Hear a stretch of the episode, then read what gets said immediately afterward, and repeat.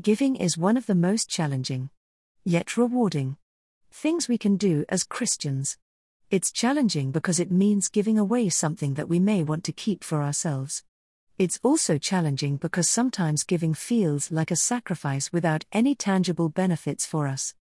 Fortunately, giving also has many rewards. When we give selflessly, we're able to see how much our actions impact others and make their lives better in the process. Giving also brings us closer to God and shows us how much He has blessed us with so that we can be generous with it. Focusing on Bible verses about giving can help you practically apply these principles in your life and become more generous in all areas of your life. Bible verses about giving. There are many Bible verses about giving. Here are a few examples of verses on giving.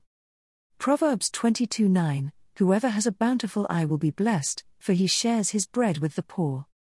Matthew 5:16 In order to practice the righteousness that God requires, we must feed the hungry, welcome the stranger, clothe the naked, and care for the sick. Ephesians 4:28 Don't use foul or abusive language. Instead, let everything you do be done in love. Giving is an act of worship. You will be rewarded when you give generously.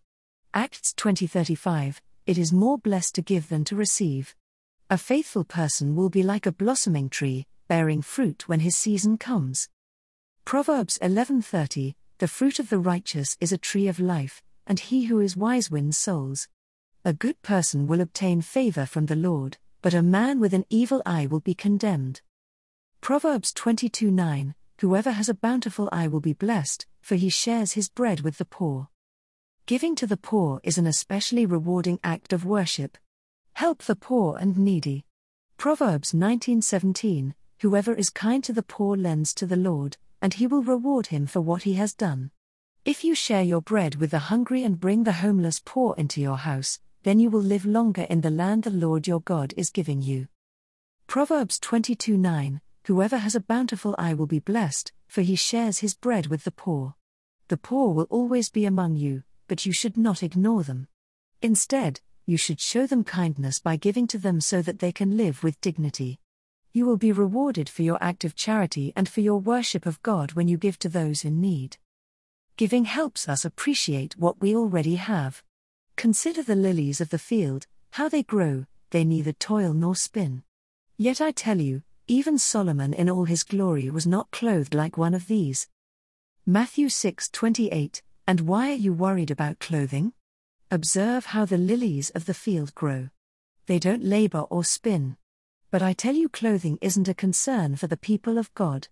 Wealth is empty, and all its glory is fading like a flower in the blackness of the night, like a new blossom that wilts before the sun.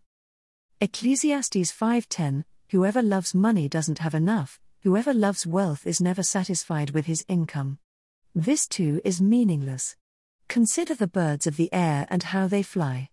They don't sow seeds or harvest grain. Yet I tell you, even Solomon in all his glory was not clothed like one of these. Even the grass in the fields, which grows today and is chopped down tomorrow, doesn't have long life. But the word of God will stand forever. Matthew 6:26 Consider the lilies of the field, how they grow, they neither toil nor spin. Yet I tell you, even Solomon in all his glory was not clothed like one of these. In conclusion, giving is one of the most challenging, yet rewarding, things we can do as Christians. It's challenging because it means giving away something that we may want to keep for ourselves.